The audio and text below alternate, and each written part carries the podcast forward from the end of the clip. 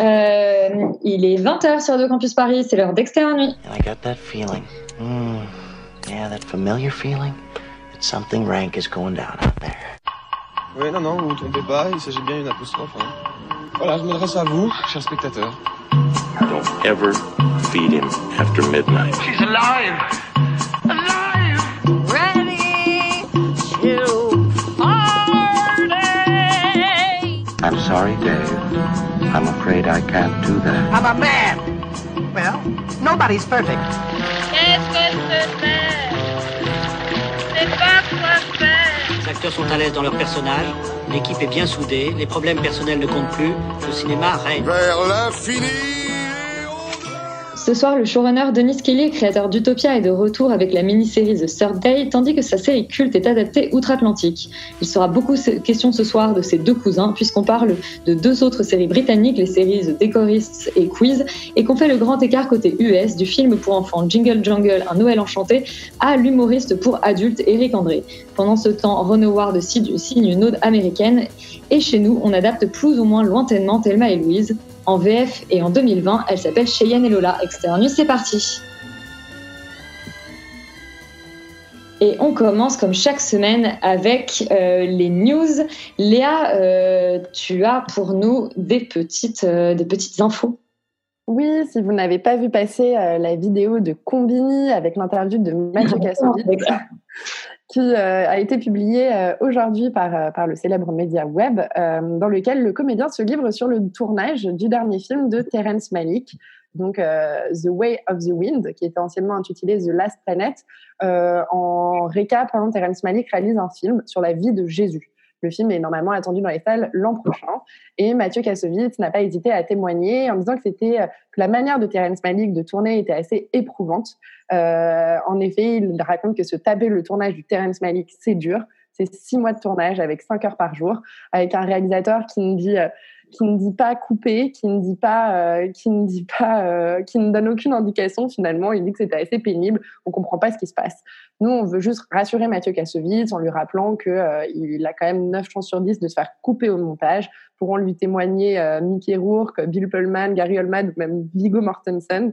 Euh, donc, on attend toujours la sortie euh, de ce film l'an prochain pour savoir si, oui ou non, ça valait le coup pour Mathieu Kassovitz de souffrir sur le tournage du Terrence Malick. Et puis s'il souffre un calvaire, c'est plutôt raccord avec le sujet du film. Euh, Léa, tu vas aussi nous parler du film français qui a été sélectionné pour les Oscars. Et oui, grosse surprise, puisqu'il y avait quand même dans les starting blocks euh, Été 85 de François Ozon, ADN de Maïwen, ou même le critiqué aux États-Unis Mignonne de Maïmouna Doucouré. Mais c'est euh, le film 2 qui a, qui a créé la surprise. Le chiffre. Voilà, le titre c'est 2, euh, comme le chiffre. C'est le premier long métrage de Filippo Meneghetti qui met en scène la passion amoureuse cachée entre deux femmes retraitées. Euh, ce lesbian story drama représentera donc la France pour les Oscars euh, 2021. Euh, c'est un peu un, un, une bonne nouvelle dans le sens où euh, ça veut dire qu'on n'en voit pas forcément que les gros blockbusters euh, nous représenter outre-Atlantique. Malheureusement, on en voit quand même encore le drame lesbien. On a quand euh, le film de genre, peut-être euh, Dupontel pour euh, la prochaine édition, ce serait assez chouette. Et il me semble que Roman a une petite euh, news supplémentaire à nous donner. Oui, je me permets de jouer la fangirl de seconde pour euh, dire que euh, apparemment la, la, première série que réalisera Xavier Dolan est en tournage euh, actuellement. Et Léa, Léa tu, tu, as toujours plus de news. C'est une news, une cascade de news cette semaine. C'est la cascade des bonnes nouvelles et des trucs un peu uh, secret, euh, puisque le journal intime d'Alan Rickman sera publié en 2022. Euh, si vous ne voyez pas qui est Alan Rickman, par pitié, allez vous racheter une culture. Euh, matez-vous euh, Die Hard, matez-vous euh, toute la saga Harry Potter ou même Love Actually, puisque Alan Rickman il s'agit bien sûr de euh, l'inénarrable Professor Snape, Severus Rogue. Euh, c'est sa femme, Rima Horton, qui a partagé sa vie depuis 1965, qui a gardé en fait les 25 ans de journaux intimes du comédien. Euh, ça a été regroupé par, l'éditeur Canongate euh, en Grande-Bretagne, qui a décidé donc de publier euh, dès 2022 l'intégralité de ces journaux intimes, dans lesquels on pourra découvrir bien sûr Alan Rickman, l'acteur, mais aussi le vrai Alan, celui qui dévoilera son sens de l'humour et de l'observation, son talent et sa dévotion à cet art du jeu. Rita, la semaine dernière, tu nous parlais de la sélection Cinétech. Euh, cette semaine, c'est la sélection d'Arte. Oui, apparemment, je suis que sur les films de patrimoine. Euh, donc Arte met en ligne 13 films emblématiques qu'ils ont choisis parmi leurs dernières euh, coproductions euh, dans le cadre de son festival de cinéma. Donc on a des œuvres assez internationales et éclectiques qui ont toutes pour, point- commun d'avoir été acclamées à leur sortie par la critique. Donc on a euh, par exemple The House That Jack Built de Lars von Trier, on a La prière de Cédric Kahn, Le poirier sauvage de Ceylan et Cold de Pavel Pawlikowski, qui est un petit bijou que je vous conseille à de 1000%. Il y en a pour tous les goûts et diffusé sur la chaîne télé Arte. Les films sont aussi sur, euh, en replay sur arte.tv. Il faut juste faire attention aux dates de diffusion qui varient en fonction du film. Et euh, les longs métrages sont accompagnés de courtes présentations par leurs cinéastes avec des interviews de 2 à 13 minutes qui sont également disponibles sur le site de la chaîne. Merci beaucoup. Et le premier film dont on parle cette semaine, c'est le film de Noël. Ça y est, visiblement, c'est la saison. Jingle Jungle, un Noël enchanté. Euh, petit extrait de la bande-annonce. Once upon a time lived the greatest inventor that ever there was, Geronicus Jango. Alors Laurent, je ne sais pas si tu es vraiment la cible euh, des films de Noël pour enfants, mais tu t'es quand même euh, aventuré sur Jingle Jungle, un Noël enchanté. Rien que le titre est un programme. Écoute, euh, je m'y suis un peu aventuré pour euh, votre plus grand plaisir ce soir, parce que vous imaginez bien que je n'aurais pas vu ça si ça n'avait pas été pour euh, en faire la critique à la radio. Euh, donc non, c'est un film de Noël finalement euh, de, de- voilà de- qu'on peut trouver sur Netflix et qui raconte l'histoire euh, de Geronicus Jungle, je crois, si je dis pas de bêtises, qui est euh, qui est un inventeur euh, très euh, qui, qui est en train d'inventer un, un truc incroyable, donc une, espèce de poupée qui, qui à qui il peut insuffler la vie. Euh, et, et en fait, il se trouve que cette invention ainsi que son livre d'invention euh, est, est volé par son par son apprenti qui ne se sent pas considéré dans cette dans cette espèce d'échoppe euh, de, d'inventeur. Et du coup, euh, ça, ça plonge ce, ce, ce monsieur dans une, enfin, Géronicus dans une grande dépression. Et en fait, euh, ça se passe, le, le film se passe essentiellement, on va dire, une quinzaine d'années plus tard, une dizaine d'années plus tard, 15, moi je dirais dans quoi plutôt 15-20 ans, et où en fait, on se rend compte que ce pauvre Géronicus, il a perdu la foi euh, dans ses capacités d'inventeur, et euh, sa petite fille va revenir l'aider à retrouver tout ça, et enfin récupérer son honneur perdu d'inventeur ou quelque chose comme ça. Euh, je dis quelque chose comme ça parce qu'en fait le film est euh, assez bordélique. Euh, en fait, quand on voit ce genre de film, on se dit que la drogue c'est bien, mais qu'il faut pas trop en prendre parce que ça devient vite très compliqué. Et, euh, et c'est un peu ce qui se passe parce que honnêtement, ça part dans tous les sens. Il y a, euh, surtout au début, il y a 300 idées à la minute et globalement, il y en a à peu près aucune qui soit bien exploitée, ce qui est un peu en fait le crève-cœur du film. C'est-à-dire que je pense que il y avait une volonté de créer un univers qui n'était pas forcément inintéressant, mais qui est complètement foiré parce que en fait, euh, euh, ça n'a plus, ça n'obéit ni à plus aucune règle, ni à plus aucun euh, façon, enfin aucune façon de fonctionner sérieuse. Donc, donc en réalité, voilà, on voit une espèce de, de- de- d'enchaînement de scènes toutes plus ou moins insensées, avec une esthétique, il faut bien le dire, pas incroyable, dans une espèce de, de steampunk un peu criard euh, et un peu foireux, d'une Angleterre victorienne euh, très fantasmée, qui honnêtement euh, est pas très agréable à regarder et fait, fait un pique un petit peu les yeux.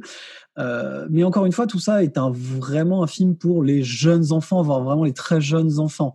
Donc, euh, donc c'est un peu difficile de juger euh, voilà, des qualités esthétiques du film en général, parce qu'évidemment, on n'a plus 6 ans. Mais, mais voilà, le, fi- le film, en fait, je dirais, est-ce qu'il remplit vraiment son office de film pour enfants? Je pense que j'irai même pas jusque-là, parce qu'on est dans une espèce de mauvais sous-Disney.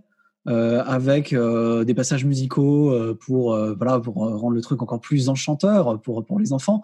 Mais sauf qu'en fait ces passages musicaux ils sont franchement pas top. Il y a y a pas il y a pas c'est pas très créatif c'est pas très intéressant c'est pas très bien fait c'est pas très joli la seule chose que moi je sauverais un petit peu, euh, c'est euh, à la fois la- les, les- comment dire les, les prestations de Keegan Michael Key et de euh, et de ah zut j'ai oublié le, le nom de l'autre acteur euh, principal. euh, pardon? Forest Whitaker. Forest- Whitaker, voilà, exactement. Euh, qui, je trouve, s'en sort bien. Il chante mieux que ce que je pensais. Euh, mais bon, sinon, franchement, c'est c'est un mauvais film pour enfants. Euh, regardez plutôt des tas de Disney. Il y en a- des beaucoup mieux. Ça, ça vaut pas vraiment le coup. quoi. Rita, est-ce que tu as retrouvé ton âme d'enfant devant Jingle Jungle Alors moi j'ai une grande âme d'enfant et donc euh, j'étais, enfin je partais un peu plus optimiste déjà en me disant oui une comédie musicale fantastique de Noël sur Netflix bien sûr pourquoi pas. Et euh, en fait ce film je pense que c'est l'équivalent cinématographique d'une parade de Noël à Disneyland. C'est-à-dire qu'il y a trop de choses. Avec tout ce qui peut énerver ou plaire dans, ces parades il y a trop de choses qui se passent. Je n'ai pas compris l'histoire. Je ne pourrais pas vous la raconter fort heureusement c'est Laurent qui a pitché parce que je n'ai pas compris tout ce qui se passait. Euh, j'étais juste contente parce que des fois il y avait beaucoup de lumière. C'est vrai que ça a attaqué vachement surtout voir ça au réveil je ne conseille pas. Les chansons sont super oubliable à part une qui est un peu euh, qui est un peu intéressante. Tout le reste est oubliable. Et étant une grande fan de comédie musicale, bah, j'étais un peu déçue du coup. C'est très convenu, très classique. Euh, c'est cool pour la représentation parce que ce qu'on n'a pas dit, c'est que le cast est entièrement, euh, enfin le cast principal est entièrement noir et ça fait que du coup, ça fait un film. C'est original en ce sens parce qu'on a un film de Noël sur une plateforme comme Netflix avec un casting entièrement noir, donc ça, ça peut être sympa à la rigueur. Mais bon, c'est édulcoré tellement que au point où le, seul bisou du film se fait sur la joue, genre le, bisou d'amour se fait sur la joue, donc on en est vraiment à des points où, comme disait Laurent, c'est vraiment pour les tout petits petits enfants. Euh, donc voilà, écoutez, c'est sympa à voir à Noël, mais encore une fois, oui, c'est pas le truc que je verrai à Noël avec mon petit frère. Je, je l'emmènerai voir autre chose de plus intéressant. Euh. donc je pense que si le film est sorti sur Netflix, c'est euh, pour une raison et que voilà, il a pas trop sa place en salle. C'est vraiment un téléfilm de Noël à passer sur M6, quoi. Celui qui a aussi eu le droit seulement au petit écran, c'est Ron Howard avec son nouveau euh, film Une ode américaine. I thought your mama was going to be all right. Be happy. I know I could have done better. Héritage, j'ai tout de suite une question. Est-ce que euh, tu es plus à même de pitcher une ode américaine que euh, le film de Noël dont tu viens de nous parler? Oui, déjà un petit peu plus. Une ode américaine. Euh, le titre français est plutôt cool pour le coup. Euh, c'est effectivement une personne. Donc c'est l'histoire d'un jeune homme qu'on croise euh, au début en étant à Yale, qui est jeune adulte et qui va raconter un petit peu son enfance, c'est plutôt son adolescence dans le sud américain, dans une famille donc ce qu'on appelle les hillbillies, les rednecks, tous ces gens qui qu'on considère comme étant l'électorat de Trump. C'est relativement contemporain parce que ça se passe en 2014 et son enfance dans les années 90-2000 quoi. Alors, c'est mal écrit euh, et mal réalisé, donc ça commence mal. Euh, et puis, tout le monde joue très mal, à part Glenn Close et Amy Adams. Je ne sais même pas comment elles se sont retrouvées dans ce projet foireux, les pauvres, parce que les autres sont complètement oubliables. Vraiment, je n'ai aucun, il n'y a aucune performance vraiment marquante. Les, donc, Close et Adams sont à la rigueur passable, mais c'est parce que c'est quand même Glenn Close et Amy Adams, mais à part ça, non. Et puis surtout, c'est le message du film, au-delà de toute la réalisation qui est très mauvaise. Euh, la, en fait, le film prend un peu le spectateur pour un con, parce que pour, un idiot, excusez-moi, parce que euh, pour nous montrer euh, la tension, on nous montre des, des, enfin pour faire monter la tension dans le film, on nous montre des flashbacks des personnages quand il, du personnage quand il était enfant, pour nous dire regardez, euh, c'est la psyché du personnage qui se construit, mais c'est vraiment gros et, et, comme un au milieu de la figure. Et puis surtout, c'est quand même vachement bizarre et problématique comme, comme façon de présenter les, États-Unis. Déjà, on en a un peu marre des films qui essayent de nous montrer euh, l'électorat de Trump et de, nous expliquer pourquoi est-ce que l'électorat de Trump est comme il est. Euh, c'est hyper convenu et c'est hyper euh, attendu de comment est-ce que ce genre de film va être. C'est prévisible du début à la fin, même si c'est une histoire vraie. Et enfin, je, je, me doute que le gars a vraiment vécu ça, mais c'est super prévisible. À la fin, il y a un, je vais, vais pas cracher dessus plus que ça, mais à la fin, il y a, y a un slideshow de ce qu'ils sont devenus et ça rend dingue tellement c'est mielleux, c'est vraiment l'aboutissement de la culture américaine, de l'ascenseur social magique qui en vrai est en panne depuis va savoir combien de temps. On parle même pas des valeurs pseudo-familiales et du fait qu'on le sent, on le sait que ces gens dans la vraie vie ont des discours racistes et politiquement incorrect, enfin pas incorrect, c'est horrible de dire ça, mais, mais vraiment juste euh, horrible. Et, c'est jamais traité dans le film. On nous montre juste ces gens comme étant des gens cassés et les pauvres, regardez, c'est pour ça qu'ils font comme ça, c'est le système. Oui, c'est le système, mais en attendant, ces gens ne sont clairement pas parfaits. Puis voilà, le mec en question est devenu un giga riche à Wall Street. C'est le cliché de la fausse méritocratie capitaliste. Ça m'a énervé. Et surtout, le, le, la fin, enfin franchement, je, me suis ennuyée pendant 2h05 parce que ça dure 2h05, c'est beaucoup trop long. Et donc euh, voilà, ce film euh, ne m'a pas du tout, du tout plu. Je pense que c'est la chose la moins intéressante que j'ai vue cette année et euh, qui m'a beaucoup énervée. Voilà. Wow, Laurent, est-ce que tu es, est-ce que tu es chiffon comme Rita sur une ode américaine? Pas complètement, d'autant que moi je serais pas d'accord avec toi sur l'intention qu'il y a derrière ce film. Je, je, je pense qu'en fait, enfin d'ailleurs le, le, le, film, le titre américain c'est Hillbilly euh, Elegy, donc il y a, il y a en fait plutôt le côté de montrer un peu euh, toute cette espèce de culture qui se passe pas dans le sud des États-Unis d'ailleurs, hein, c'est dans l'Ohio, dans l'Ohio et dans le Kentucky qui sont pas exactement des États du Sud et qui sont plutôt pour représenter cette espèce de, enfin l'espèce de la fin de cette culture redneck en fait et de ces et de ces gens qui vivaient dans les plaines du milieu des États-Unis où il y a rien à foutre à part euh, faire voir des grossesses adolescentes et prendre de la drogue euh, et qui sont en fait tous ces gens qui euh, aujourd'hui sont les victimes de l'épidémie de, euh, de comment dire d'addiction aux opioïdes qu'il y a aux États-Unis. Je, voilà, je je serais pas complètement d'accord avec toi sur les intentions qu'a eu Ron Howard dedans, mais le le vrai problème c'est que ça reste un mauvais film parce que c'est Ron Howard, c'est-à-dire que Ron Howard, il, euh, il, a quand même quasiment toute sa carrière oscillé entre le très mauvais et le à peine passable. Et, euh, et là, honnêtement, on est plutôt du côté du mauvais. C'est-à-dire que le problème, c'est que je pense que c'est un des plus américains des réalisateurs américains. C'est-à-dire qu'il en fait des caisses. Il prend le spectateur vraiment un peu pour des débiles.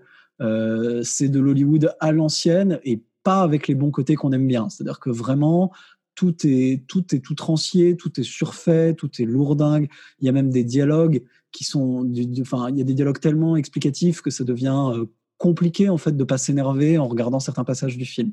Euh, en plus, euh, faut avouer que d'un point de vue formel, c'est quand même pas terrible, terrible.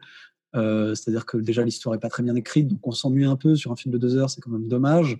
Alors que je pense qu'il y avait le budget pour faire et qu'il y avait y avait le potentiel pour faire en sorte que l'histoire soit quand même bien écrite, que les espèces de passages où ça retourne dans le temps, etc. Finalement racontent rien, ne disent rien et et sont extrêmement faiblards. Euh, je trouve que la réalisation est extrêmement quelconque. Le le, jeu des acteurs aussi, que, que même, que même Amy Adams et Glenn Close s'en sortent plutôt mieux, mais en fait, euh, elles ont des rôles euh, taillés pour qu'elles aient des Oscars. Enfin, je veux dire, c'est une espèce de sous-film à Oscar, voilà, avec tous les problèmes que ça implique et avec tous les, euh, tous les comment dire, tous les, tous, tous les tropes finalement de ces films à Oscar, comme on a pu en voir dans les années 90 et 2000. Et en fait, du coup, bah, c'est lourdingue et c'est pas très intéressant. Euh, c'est au niveau de ce qu'on peut voir sur Netflix, c'est-à-dire pas terrible.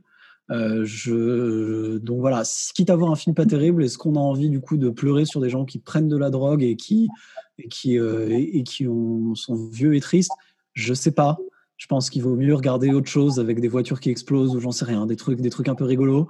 Mais, une ode américaine, honnêtement, euh, si on veut voir des films qui dénoncent un peu dans le genre ou qui racontent des choses sur la société américaine, récemment, il y a eu des choses qui étaient plus intéressantes et mieux faites. Euh, ne serait-ce que euh, The Report, par exemple, qui était bon, pas sur Netflix, mais sur une plateforme, c'est déjà plus intéressant.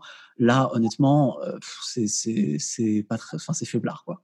Donc, euh, non, bah, Ron Howard, hein, un peu comme d'habitude, malheureusement, je dirais, bah non. Bah, désolé, Ron Howard, désolé, ton ode américaine et The Report, on en a parlé effectivement dans Extérieur Nuit il y a deux semaines. Euh, ça y est, on bascule du côté du vrai petit écran, enfin les, les, les séries quoi, euh, pour parler d'Utopia. Utopia, c'est une série euh, de Denise Kelly qui a été remakée par Amazon très récemment, donc par Amazon US, par Gillian Flynn, l'auteur de, de bah, Gone de Girl. Gone Girl. C'est bien, je fais des petits AVC en direct. Euh, on écoute la bande-annonce de la version UK évidemment. We all have our purpose.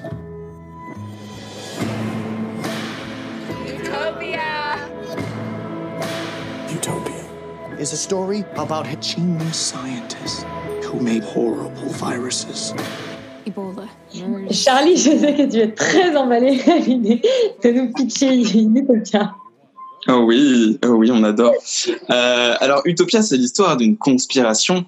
C'est l'histoire euh, d'un groupe un peu de de de gars qui traînent sur Internet, qui traînent sur ces forums de conspiration là et qui tombent sur une une BD qui s'appelle euh, Dystopia. Enfin, quand on parle de la version US et euh, Utopia appartient pour la version UK. Et euh, cette BD apparemment aurait prévu un peu tous les tous les plus grands virus qu'il y a eu sur la planète, que ce soit la vache folle, euh, H1N1, les choses comme ça. Et euh, apparemment, il y aurait un nouveau tome euh, qui, euh, il y aura un nouveau tome qui est, qui est sorti en fait. euh, ils essayent de mettre la main dessus, sauf que toutes les personnes euh, qui ont ce tome entre les mains euh, finissent par mourir les unes après les autres. Euh, quand eux-mêmes se retrouvent liés à, à cette personne qui a eu qui a eu le, le Utopia entre les mains, ils vont commencer aussi à, à voir qu'il y a des gens qui essaient de bah, de détruire leur vie, de mettre la main sur sur cette BD là à tout prix. Et, et donc voilà, donc là il y a eu, c'est une série qui est sortie quand même il y a déjà euh, 4-5 ans, il me semble.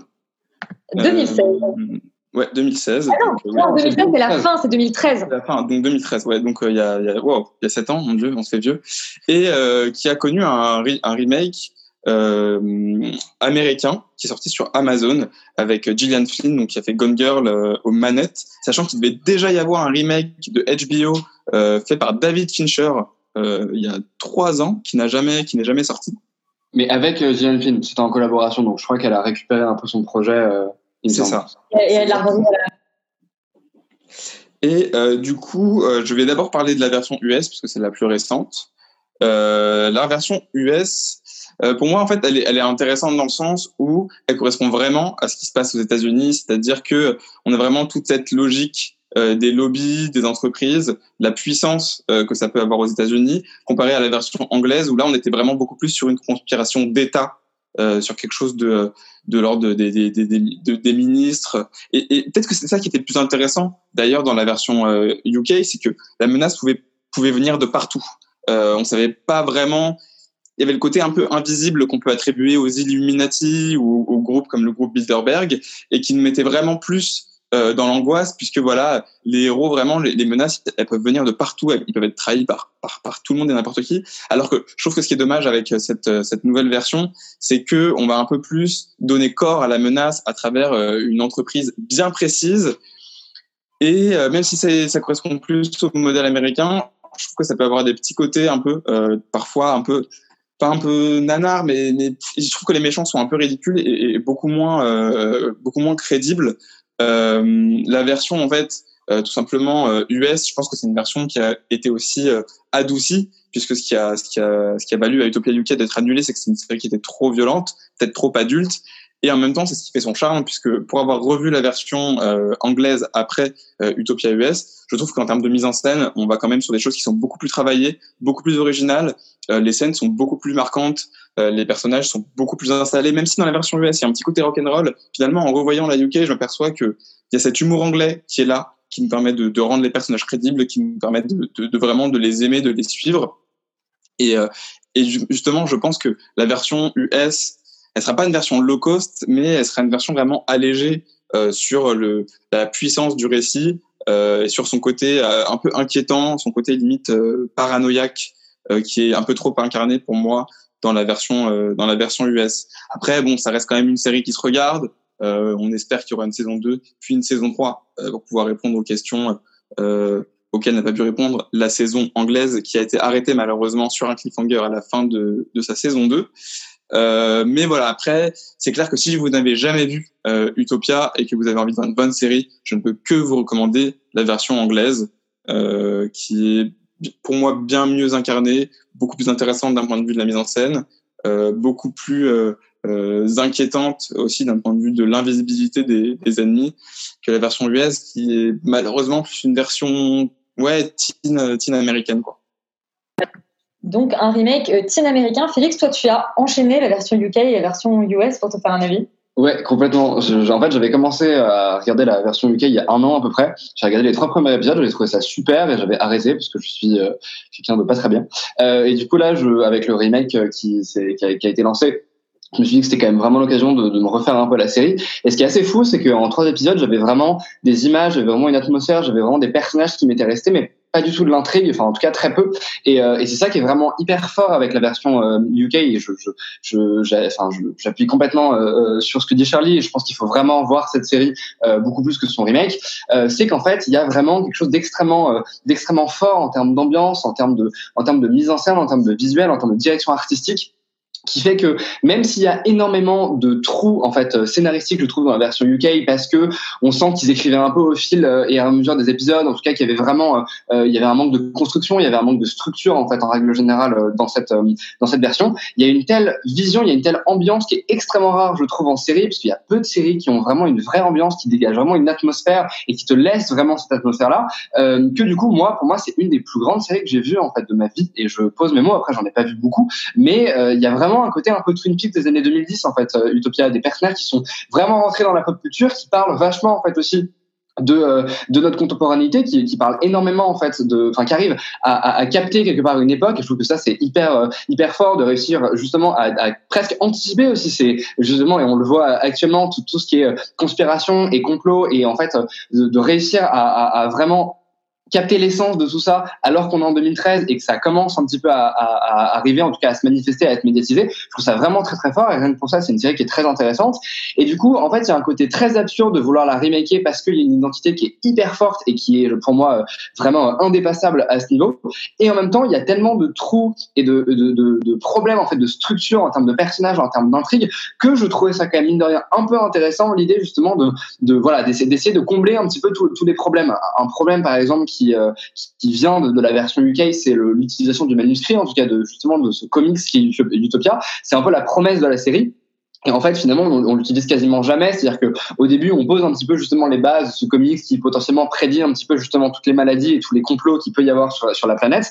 Et en fait, très très rapidement, on va venir justement se délaisser de ce comics-là pour aller euh, aborder euh, des intrigues pharmaceutiques ou en tout cas des intrigues intimes des personnages. Et c'est vraiment dommage parce que je trouve que le, le, le, parti pris en fait, en tout cas ce, ce, point de départ est super. Et moi, j'en attendais beaucoup plus en fait de l'utilisation de ce comics. Et typiquement, on sent que Dylan Flynn, donc celle qui a réalisé, enfin, qui a créé Utopia, euh, la version euh, américaine pour Amazon, elle est, elle est au courant en fait de ce problème-là et du coup elle essaye vachement de euh, réutiliser le comics, en tout cas d'utiliser beaucoup plus dans sa version américaine. Mais typiquement, je trouve qu'elle est consciente de ce problème, elle essaie d'y apporter une solution, mais elle n'y arrive pas complètement. Pourquoi? Parce que, comme tu l'as dit Charlie, parallèlement en fait aux intrigues des personnages, on suit aussi les intrigues des méchants, de cette espèce d'entreprise qui est extrêmement manichéenne, en tout cas beaucoup plus manichéenne. Et ce qui fait qu'en fait, nous on a déjà un peu les informations et on a déjà un petit peu justement le, le, le le tenant, les tenants et aboutissants en fait de, cette histoire. Et quand les personnages viennent chercher des réponses dans Utopia et, justement et du coup en, en, trouvent en fait finalement ils ne font que raccrocher un petit peu les wagons avec nous l'espèce d'ironie dramatique qu'on a eu parce qu'on a eu les informations en amont. Et du coup ça donne beaucoup moins de force euh, justement à ce bouquin que si on était avec les personnages qu'on n'y connaissait pas en, en, tout cas qu'on comprenait un peu rien à ce qui se passait et que d'un seul coup on découvrait justement des informations au fur et à mesure qu'ils interprètent le livre. Et en fait c'est plein de petites erreurs comme ça qui font que ouais ok la version américaine elle est beaucoup plus structurée elle est beaucoup beaucoup plus euh, presque euh, intéressante en, en, termes de d'intrigue pharmaceutique et de suspense et de mystère, etc.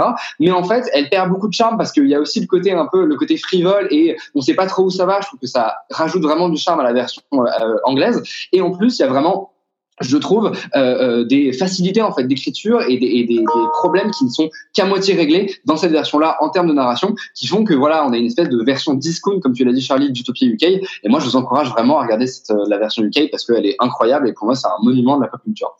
Et il faut préciser qu'on a parlé donc de la version US qui est sortie sur Amazon, mais la version UK est aussi disponible puisqu'elle est en ce moment sur OCS pour les gens euh, qui sont abonnés.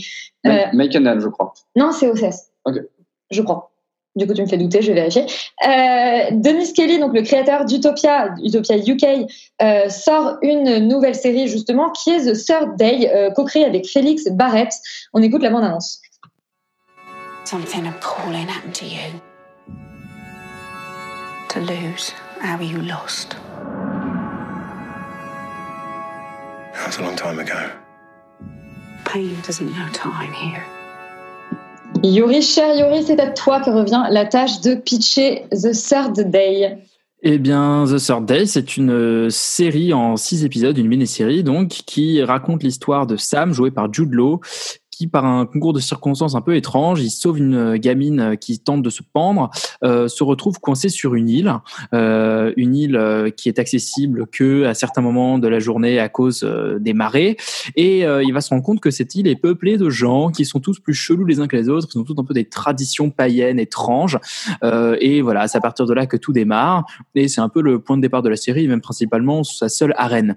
je suis pas hyper conquis par cette série, je trouve que qu'il y a des très bonnes idées, mais malheureusement aucune d'entre elles n'est vraiment poussée jusqu'au bout. C'est-à-dire que le, le dès le début en fait, la, les trois premiers épisodes sont vraiment du point de vue du personnage de Jude et on et ils sont vraiment euh, tournés de manière très bizarre avec des contrastes poussés à fond, des couleurs étranges et du coup finalement cette étrangeté euh, organique en fait de l'île euh, sur laquelle il arrive avec cette société un peu bizarre, ces ces gens qui veulent à, à tout prix conserver leur tradition, elle est absolument pas transmise au spectateur de manière crédible et organique et simplement euh, émotionnel. C'est-à-dire qu'on voit ce, on voit ça. Je trouve que c'est installé de manière très artificielle. On est directement dans une étrangeté qui est plaquée euh, par-dessus quelque chose de, de, compréhensible. Et finalement, à aucun moment je crois vraiment à cette société-là. À aucun moment je crois à cette secte, à ces rites euh, un peu étranges. Il y avait un vrai changement de perspective qui arrive euh, au milieu de la série. Vraiment, c'est vraiment un, un, changement de réalisateur même et qui apporte un peu plus de réponses, on va dire. Mais globalement, la série est quand même un peu euh, mal écrite dans le sens où elle Vraiment, elle nous met du bizarre, du bizarre, du bizarre, du bizarre, du bizarre, de l'incompréhensible. Ensuite, un passage hyper explicatif où un personnage va dire, voilà, en fait, tout ce que tu as vu, tu peux l'expliquer comme ceci, comme cela, car tu sais que, blablabla. Et ensuite, on repart sur du chelou pendant 20 minutes et ensuite, re une scène hyper explicative. Et tout ça fonctionne de manière hyper mécanique et franchement lourdingue, ce qui fait que les personnages se disent parfois des trucs qui sont un peu cryptiques, qui n'ont pas beaucoup de sens, euh, et euh, avec des dialogues qui sont franchement assez mal écrits. Euh, le personnage de Jude Law qui demande euh, euh, environ 25 fois dans la série, mais où est Epona? C'est un peu son seul truc. Il est un peu en, en- en- en- comme un disque rayé là-dessus. Et pour le reste, euh, je, je trouve que voilà, malgré le fait qu'on ait des très bons comédiens anglais euh, dans, dans cette série, elle peine à installer un, un fantastique euh, convaincant. Et, euh, et c'est, je pense que c'est tout ce que j'ai à dire dessus. Bien, c'est tout ce que tu vas dire dessus. Euh, Charlie, toi, tu as quelque chose à rajouter sur The Third Day Bah écoute, moi, ça m'a fait, ça m'a fait plaisir de voir, euh, de voir euh, ce, gars dans, ce registre-là, parce que c'est vrai que donc c'est le, même auteur qu'Utopia. Et à part Utopia, il a fait que des comédies musicales. Donc en termes de, trucs bizarres et crépis, euh, c'était pas pas facile de, trouver autre chose à se mettre sous la dent. Et, euh, donc du coup, j'ai regardé ça, j'ai regardé ça hier, assez enthousiaste. En fait, j'avais déjà vu les bandes annonces depuis un moment et j'avais j'avais beaucoup aimé ce côté un petit peu voyage initiatique, un peu sous LSD, un mélange entre euh, entre Gaspard Noé et, et Midsommar. Et euh, un peu comme euh, Yuri, je, je suis un peu déçu aussi parce que voilà, cet univers en fait, euh, je, je me suis aperçu que j'y croyais pas parce que quand je sors de la série, il, me, il ne me hante pas en fait, il ne reste pas avec moi. Et euh, du coup, j'ai du mal à m'attacher au personnage. Euh, j'ai du mal aussi à comprendre les motivations du personnage principal. Pourquoi est-ce qu'il fait ce qu'il fait Pourquoi est-ce qu'il accepte euh, des choses qui sont complètement inacceptables? Euh, Il y a toute une utilisation des, des, des, psychotropes aussi dans la série qui malheureusement n'est pas bien exploitée. Moi, j'ai pas encore terminé la, la série, mais par contre, je sais pas si toi, Yuri, tu l'as vu, mais il y a un, tout un épisode en, qui a été tourné en direct, un épisode de 12 heures d'affilée euh, sur euh, HBO, donc euh, qui raconte un peu tout- toute la tradition euh, de l'île, toute la, fête de l'île en fait, où euh, le, les, garçons qui ont 16 ans euh, doivent être baptisés d'une certaine manière, et donc le, enfin bref, ça concerne aussi le héros, et du coup ils ont fait une version euh, allégée de une heure et demie sur YouTube qui a donc un long plan séquence de, de 12 heures, mais, réduit aux, informations principales. Bon, ce qui devait être une performance en soi, mais qui avait l'air quand même d'être assez relou à regarder sur 12 heures. Et ça, ça, j'ai trouvé ça limite plus intéressant que la série elle-même, puisque c'était dénué de, euh, de, de, de ces dialogues un peu, euh, un peu inutiles et que ça nous mettait limite un peu plus dans l'univers euh, que, que tout le reste de la série. Euh, donc voilà. Après, je ne sais pas vraiment euh, ce que ce que ce que ça donne parce que je n'ai pas encore vu les deux derniers épisodes de, cette série, euh, voir un peu si la conclusion est satisfaisante ou pas. Mais euh, mais c'est clair que même euh, pour reparler d'Utopia, euh, comparé à Utopia, c'est quand même euh, c'est quand même bien en dessous quoi. Et ben, c'est bien en dessous. Euh, d'Utopia, toi, Félix, tu t'es fait une, une totale de Nice Kelly.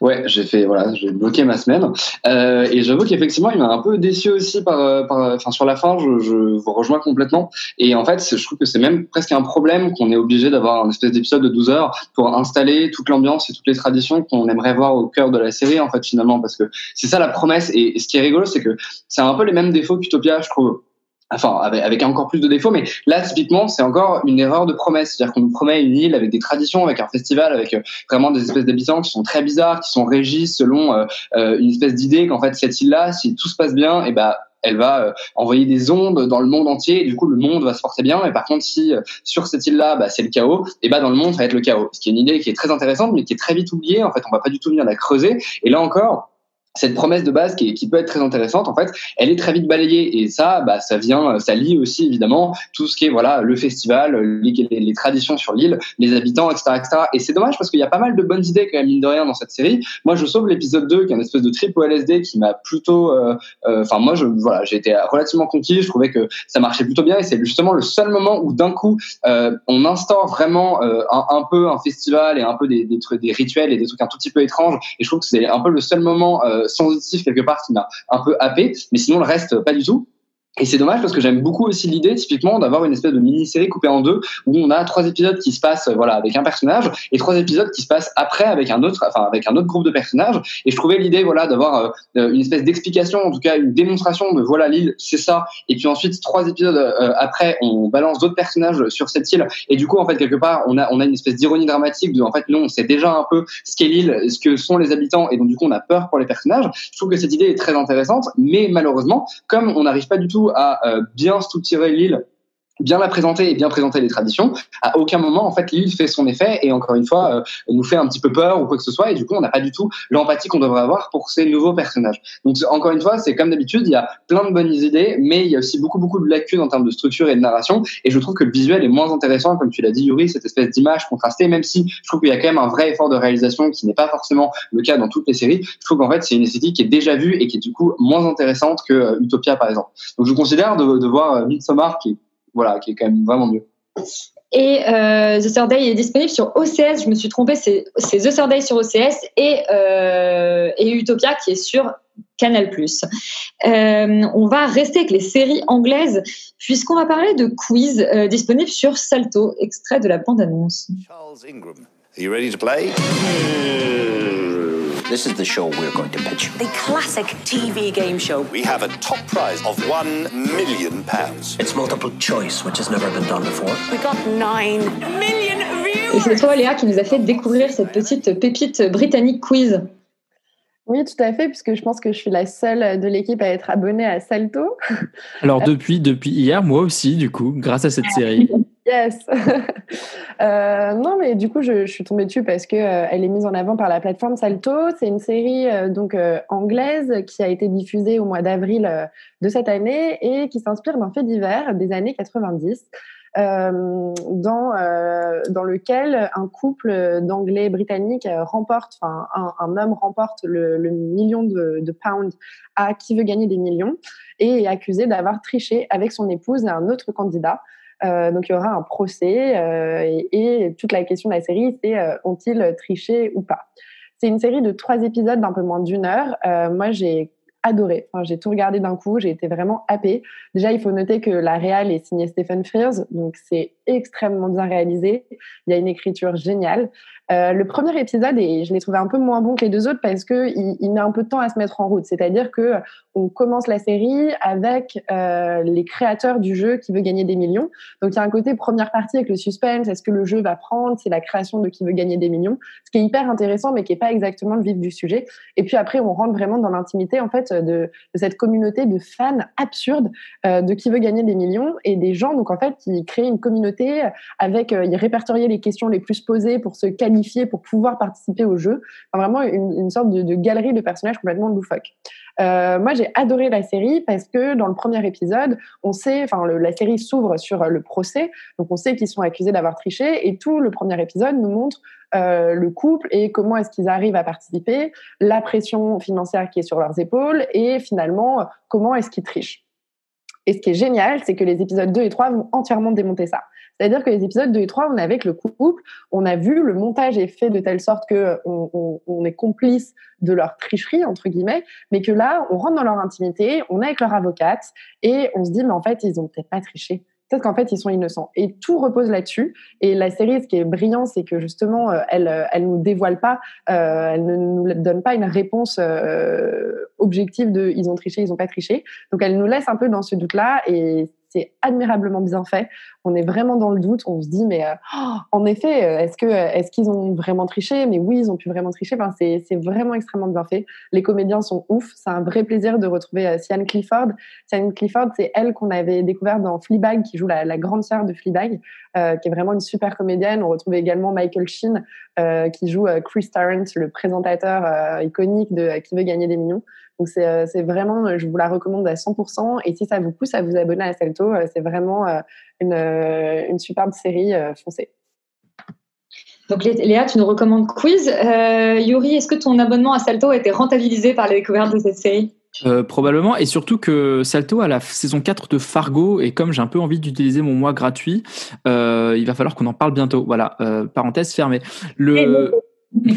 Le, non, non, moi je suis assez d'accord avec Léa. Je trouve que la série est assez, assez brillante en fait dans sa construction. C'est, c'est même pas vraiment une série en réalité. C'est un long film. Enfin, c'est vraiment 3 fois 45 minutes. Et on a, je suis pas tout à fait d'accord sur le premier épisode parce que je trouve qu'il installe extrêmement bien les raisons pour lesquelles tout le monde devient fou à cause de ce jeu, puisque finalement ils vont mettre en place des mécaniques de jeu complètement implacables, euh, hyper cyniques, euh, qui sont vraiment juste là pour créer de la tension et qui sont qui enlèvent en fait toute la dimension bon enfant du quiz et du et du et du test de connaissance. Et il y a un côté vraiment euh, question de vie ou de mort et qui en fait va avoir des répercussions que les créateurs du jeu même n'ont jamais euh, n'ont jamais envisagé. C'est-à-dire que tout un pays devient complètement dingo à cause de ce jeu-là et, ces communautés effectivement de fans mais qui font trop bader quoi, qui sont là en train de, se passer des coups de fil, de se prévenir les uns les autres pour passer dans l'émission, etc. Je, trouve que ça, ça, montre quelque chose d'assez, d'assez étonnant que, en tout cas pour, pour ma part, je ne connaissais pas du tout. Et ce que tu disais Léa, c'est juste sur le fait d'être toujours en fait sur le fil. Est-ce qu'ils sont coupables, est-ce qu'ils sont pas coupables, et que finalement euh, la série ne, ne, ne, ne, ne prenne jamais vraiment euh, de décision là-dessus, qu'elle nous laisse un peu euh, juge finalement comme comme les jurés. Donc là, le, dispositif est assez clair. On est pendant le procès. Et à chaque fois, on a l'avocat de la défense et euh, le procureur qui vont qui vont venir alterner leur version. Et nous, on est vraiment dans la position des jurés dans le dans, la série. Et tout ça est très bien fait, très instructif, très drôle et ultra cynique. Frears est toujours toujours au top. Donc voilà, moi je, suis assez fan. Allez-y. Il y a un truc qui est extrêmement bien fait, c'est que la série s'ouvre avec euh, l'enjeu des audiences. On t'explique qu'on est juste après le décès de Diana, que la chaîne concurrente à la chaîne qui lancera, qui veut gagner des millions, a fait le record d'audience en euh, diffusant en fait euh, les obsèques de Diana en direct à la télévision. Et ça, c'est vraiment le fil rouge de la course à l'audience, la course à l'audimat, la course au buzz, qui est bouclée à la fin parce qu'il y a une résolution euh, sur un documentaire qui sera diffusé sur euh, la, la télé et qui fait une audience de dingue. Et, et je trouve que ça, c'est extrêmement, euh, extrêmement bien mené. C'est vraiment, ça, ça tient complètement sa promesse euh, du début jusqu'à la fin. Et on a parlé de Diana avec la saison 4 de The Crown la semaine dernière. On reste en Angleterre avec Détectoriste, euh, créé par Mackenzie Crook.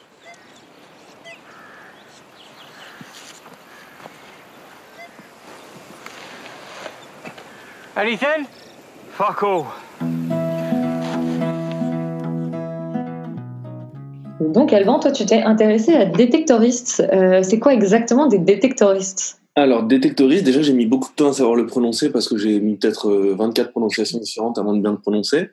Ça raconte euh, l'histoire de deux amis, donc Andrew et Lance, qui partagent ensemble une même passion, à savoir la prospection d'objets métalliques, et qui sont tous les deux à la recherche de potentiels trésors enfouis au fin fond de la campagne anglaise, je crois dans le comté de l'Essex, parce qu'ils le disent dans le premier épisode. Donc, le personnage d'Andrew est incarné par Mackenzie Crook, donc qui est aussi le, showrunner de la série et qu'on a pu voir notamment dans la version anglaise de, de The Office et dans le rôle aussi de Raggedy de la saga Pirates des Caraïbes.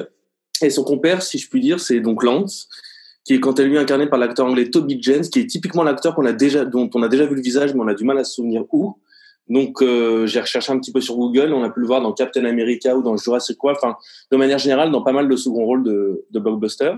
Alors moi c'est une, série qui m'a particulièrement enchanté, j'ai trouvé ça lumineux vraiment en, tout point. Euh, déjà formellement, je trouve que la série est très belle visuellement, la lumière est très belle, les, plans, là où, se déroule la série dans la, campagne anglaise, tout est vraiment vraiment magnifique. Enfin, j'ai trouvé et la série est, faite de telle manière qu'on a l'impression vraiment de de prendre une histoire qui, qui a commencé bien avant nous et qui se terminera bien après, comme s'ils existaient en fait, même si on, quitte notre ordinateur, qu'on le ferme et qu'on repense plus à la série, comme s'ils continuaient à chercher des trésors dans la campagne anglaise. Et je trouvais ça assez magnifique à, ce niveau-là. Et j'ai trouvé ça aussi lumineux dans la manière euh, dont a été euh, pensé en fait les, relations humaines dans la série, notamment les relations entre les entre les deux héros. Et c'est vraiment ça qui, m'a bouleversé dans la série parce que c'est une série qui est assez assez loufoque en fait au premier abord avec un sujet assez mince euh, vraiment des deux de, de mecs un petit peu paumés qui cherchent des, des trésors en fait dans la campagne mais tout va se jouer sur leurs relations et sur leurs relations euh, amicales. Et on a vraiment des scènes en fait qui sont euh, qui sont assez bouleversantes. Je pense notamment à une scène où où euh, Lance un des deux personnages est encore amoureux de, de son ex-femme qui elle sort avec le, gérant du Pizza Hut du petit village où ils habitent. Et en fait il lui écrit une chanson et ils vont dans un bar. Et la chanson est vraiment nulle. Et en fait, le moment, en fait, le, moment où ils vont le chanter devant le public, ça va être assez bouleversant parce que tout va se jouer dans les regards que l'un porte sur l'autre, avec une espèce de bienveillance, une espèce de, de tendresse qui, moi, m'a vraiment bouleversé dans, dans cette série. Et, euh, Et je pense que là où, où la série réussit son pari aussi, c'est qu'il y a tous les personnages secondaires, si je puis dire, donc tous les membres de leur euh, de leur fameux club euh, euh, où ils euh, sont censés euh, montrer leur butin en fait, qui sont qui est à chaque fois assez ridicule. Le Danbury Metal Detecting Club, tous les seconds rôles sont vraiment brillants. Euh, C'est-à-dire qu'il n'y a pas un personnage qui est moins bien qu'un autre. Ils sont tous un petit peu loufoques, mais ils sont tous emplis d'humanité, avec un vraiment assez lumineux. Moi, j'ai vraiment beaucoup aimé cette série. Je continue à regarder après parce que j'ai vu que la saison 1 et un petit bout de la saison 2 et, je pense que c'est une des seules séries que, que je continuerai après avoir fait ma critique euh, dans l'extérieur. Eh ben, c'est beau, une belle découverte. Euh, Léa, est-ce que toi aussi tu as rejoint le club des euh, détectoristes Euh, moi, je suis euh, complètement euh, détectoriste, en tout cas, de, de ce genre de pépite euh, série, euh, clairement. Euh, je, je, je suis encore dans la saison 1, j'ai pas encore terminé la saison 1, mais je suis comme Alban, je vais aller jusqu'au bout. Euh, ce, qui est, ce qui est vraiment génial, c'est que euh, c'est vraiment l'humour british euh, pur et absolu. C'est comme Fleabag, c'est-à-dire que c'est pas, t'éclates pas de rire comme devant The Office ou Parks and Recreation. T'es vraiment dans la retenue et t'es un peu choqué, tu te dis, ah, euh, what what? Et, tu ris. Enfin c'est vraiment une sorte de rire retenu mais c'est absolument génial. Moi je, souligne le personnage secondaire euh, du vieux qui va leur permettre de, fouiller à son terrain qui est juste un personnage mais extraordinaire. Euh, il y a quand même des enjeux c'est-à-dire qu'ils veulent découvrir un trésor et se réaliser à travers ça. C'est vraiment j'adore les, films d'histoire au trésor. On peut quand même saluer euh, Toby Jones qui est vraiment le second couteau de tous les films de la planète mais qui est surtout la voix de Dobby dans Harry Potter. Et rien que pour ça on a envie de s'attacher à lui et de voir s'il va réussir ou pas à, se réconcilier avec sa masculinité et fermer enfin son clapet à, son ex euh, ex-femme euh, un peu euh, biatch. Et vraiment les trois saisons sont sur Arte foncez c'est des épisodes de 29 minutes. Ça c'est vraiment un petit bonbon euh, ça se ça se déguste à la chaîne. Alors, si je peux juste rajouter un petit mot, moi, il y a vraiment des scènes à l'inverse de Léa où j'ai explosé de rire. C'est-à-dire que. Non, mais oui, oui, il y en a aussi, mais ce que je veux dire, c'est que c'est pas un, un rire euh, qui est d'un coup explosif. quoi. Il y a vraiment un moment de latence où tu, tu as le temps de réaliser la vanne qu'on vient de te faire, qui est assez euh, osée. À chaque fois, on est, on est vraiment euh, sur le cliff, quoi. Voilà, chacun rigole à sa façon, mais en tout cas, vous nous recommandez tous les deux Détectoristes. Euh, et on va parler de la seule série française au programme, parce que vous avez vu que c'était un programme très british. C'est Cheyenne et Lola, créé par Virginie Brac. Toujours pas mariée, mais, mais je suis prête. J'ai une grande confiance en l'avenir. Je sais pas ce qui s'est passé, je sais pas. Tu l'as tué. On pourrait peut-être l'acheter dans la mer. Hein? C'est chez moi ici. T'es prête? À quoi? À tout. Roman, tu as regardé Cheyenne et Lola qui s'apparente un peu, euh, enfin en tout cas c'est ce que nous disent les bandes annonces à un Thelma et Louise euh, 2020 et VF. Oui, complètement. Enfin VF et les Belges.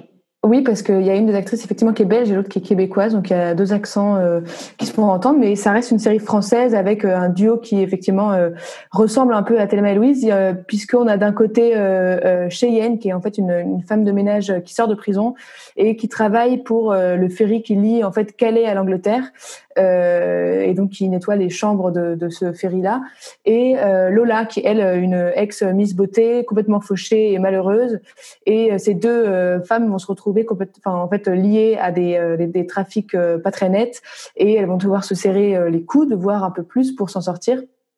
Euh, moi, c'est une, euh, super surprise en fait, euh, et je, trouve une assez bonne euh, série française. Alors j'ai eu un peu peur au début avec les deux premiers épisodes parce que euh, malgré leur qualité, ils sont très lents euh, et c'est l'intrigue principale à met, énormément de temps à démarrer et à décoller.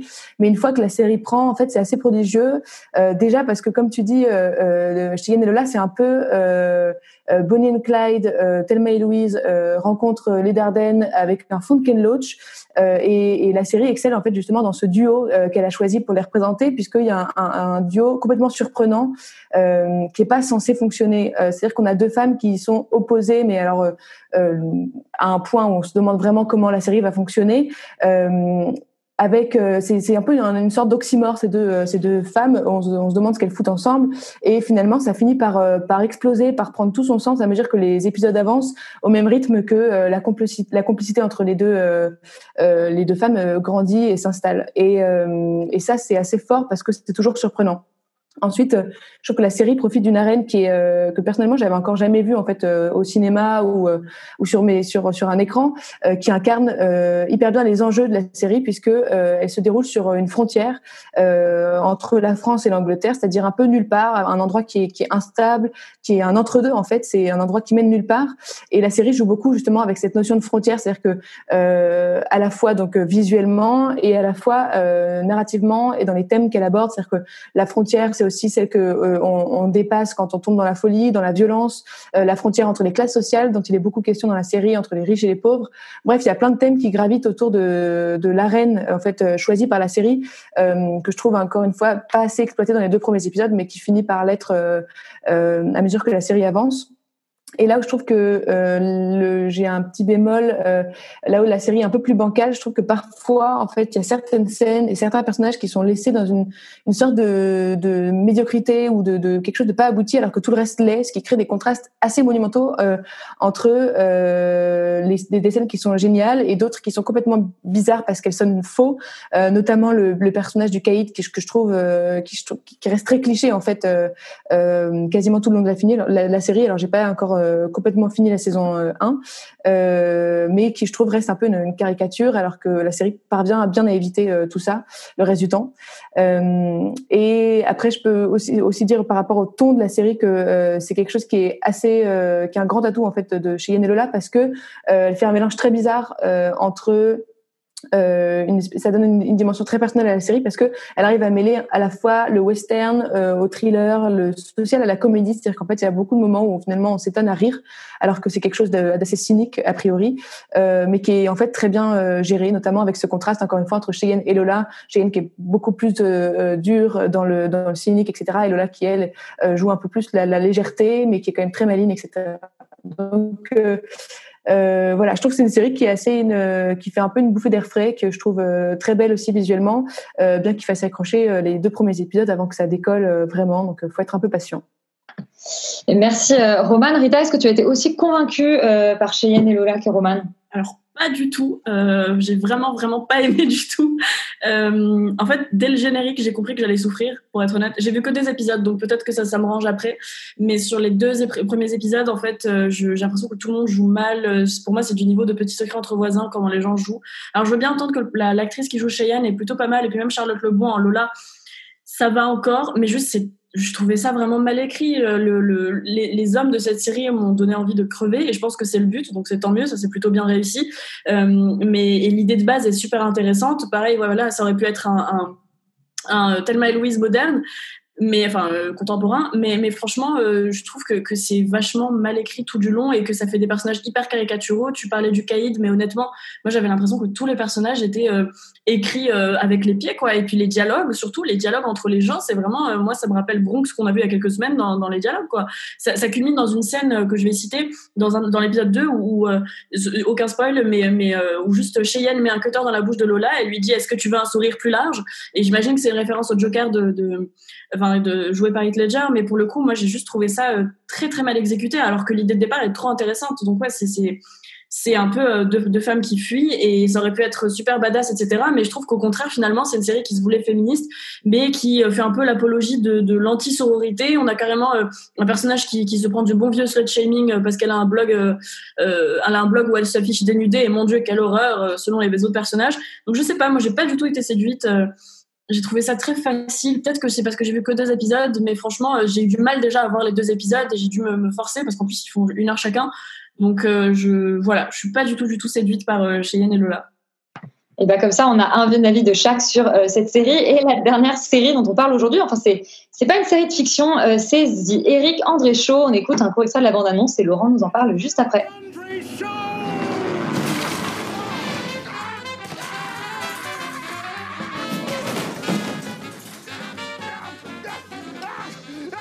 Laurent, alors tu as, un peu une lourde tâche de nous expliquer ce que c'est qu'Éric André avant de nous parler euh, de, euh, de, la saison 5. Bah, je ne vais, pas, je vais pas vraiment expliquer, c'est très compliqué. En fait, c'est.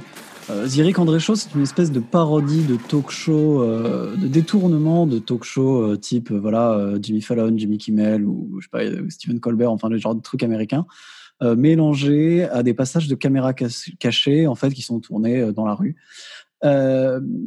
C'est assez, c'est, assez difficile de décrire ce qui se passe. En fait, c'est Ziric André Chaud. Je pense que c'est probablement un des trucs les plus incroyables et intéressants qui sont passés dans le monde de l'humour de ces dix dernières années ou presque, avec euh, avec des mecs comme Bob Burnham, quoi, à peu près. Euh, on est sur euh, quelque chose de très étrange, très nihiliste, très violent, euh, très, mais à la, mais complètement insensé, d'un niveau d'absurde qui est rarement atteint en fait, quel que soit le, le type de, de, de, de comment dire d'œuvre existante, euh, et qui euh, pousse en fait les, les barrières de ce qu'on peut considérer comme étant euh, acceptable de montrer à la population, ou, euh, ou même tout simplement en type d'humour. euh, un peu constamment. Donc euh, Ziric André Chaud, voilà, c'est une espèce d'ovni insensé. euh, C'est euh, 10 épisodes, euh, c'est la cinquième saison, il y a euh, 10 épisodes par saison, ça dure 10 minutes à chaque fois. Et il vaut mieux pas que ça dure beaucoup plus longtemps parce que c'est très très compliqué pour le cerveau humain de- d'accepter de, se prendre ça dans la gueule. Euh, mais c'est, euh, je veux dire, à la fois hurler de rire et à la fois complètement incroyable. C'est-à-dire que euh, tout ce qui s'y passe, tout ce qu'on y voit, euh, comme on rend, rend plus ou moins fou et même, enfin, pour en avoir bingé certains épisodes, au bout d'un moment, on se sent vraiment presque bizarre à force de regarder ce truc. Mais personnellement, ça fonctionne beaucoup sur moi et je trouve ça absolument à hurler de rire. D'autant que D'autant que voilà, le, le, le- même en caméra cachée, j'aime pas beaucoup les caméras cachées. Je trouve que là, il y amène une dimension complètement incroyable, complètement absurde de gens qui, qui deviennent en fait instantanément fous en voyant ce qui se passe. Euh, donc non, je, je, peux, je peux que recommander Ziric André Chaud. La saison 5 me paraît un petit peu en dessous des autres, un peu plus répétitive. Euh, Peut-être qu'il manque un petit peu d'inspiration, alors que ça fait 4 ans qu'il a pas fait de nouvelle saison. Mais ça reste quand même assez incroyable, donc il faut le regarder. Et puis surtout, il fait découvrir du coup les quatre premières saisons. Euh, Félix, un petit commentaire. Euh, ouais, je peux que vous conseiller de regarder ça. C'est incroyable. Je pense que ça peut euh, dérouter beaucoup beaucoup de gens et qu'il y a plein de gens. Enfin, on a conseillé à quelques chroniqueurs de regarder. Ils trouvent pas ça drôle. Euh, mais je pense que les gens qui vont trouver ça drôle vont trouver ça incroyable et vont complètement péter un câble. Après, effectivement, moi, je suis très déçu par cette saison 5 qui m'a pas fait hurler de rire comme justement les quatre premières saisons. Parce Est-ce que, tu a- grandis, euh, Félix? Parce que je grandis exactement, mais euh, aussi parce que il y a un, côté effectivement très répétitif. J'avais l'impression de voir Eric André qui bégayait. Euh, un truc qui est tout bête, mais qui gâche un petit peu aussi cette saison 5, c'est que normalement il y a un duo Eric André et Hannibal Buress, parce que c'est en fait un duo d'animateurs. Et là, Hannibal Buress n'est plus là.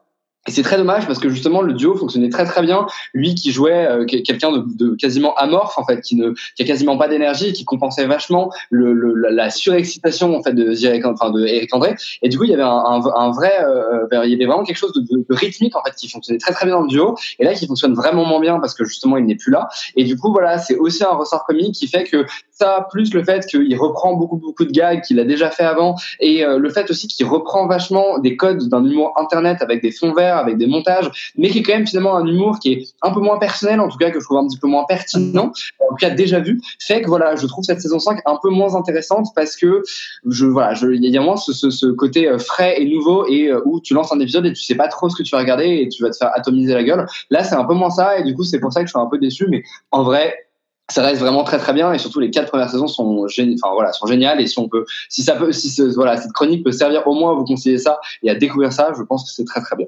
Pour euh, pour sa défense quand même tout le délire de l'humour fond vert comme tu dis qu'on voit maintenant sur internet c'est quand même c'est pas lui qui l'a inventé. Ça existait avant mais c'est quand même lui qui l'a remis un peu au goût du jour et qui l'a remontré un peu à tout le monde parce que c'est la série quand même euh, là il y a pas eu de saison pendant quatre ans. Donc en fait ça fait euh, huit ans en fait que ça existe. Donc ça date un petit peu quoi déjà les premières saisons Mais on vous encourage effectivement absolument à découvrir les quatre premières saisons et puis la saison 5 d'Eric euh, André Chaud. Euh, Excellent Nuit, c'est déjà fini, mais on se dit évidemment à la semaine prochaine. Et puis vous restez sur Radio Campus Paris. Je suis sûre qu'il se passe des choses super après nous. Bonne soirée!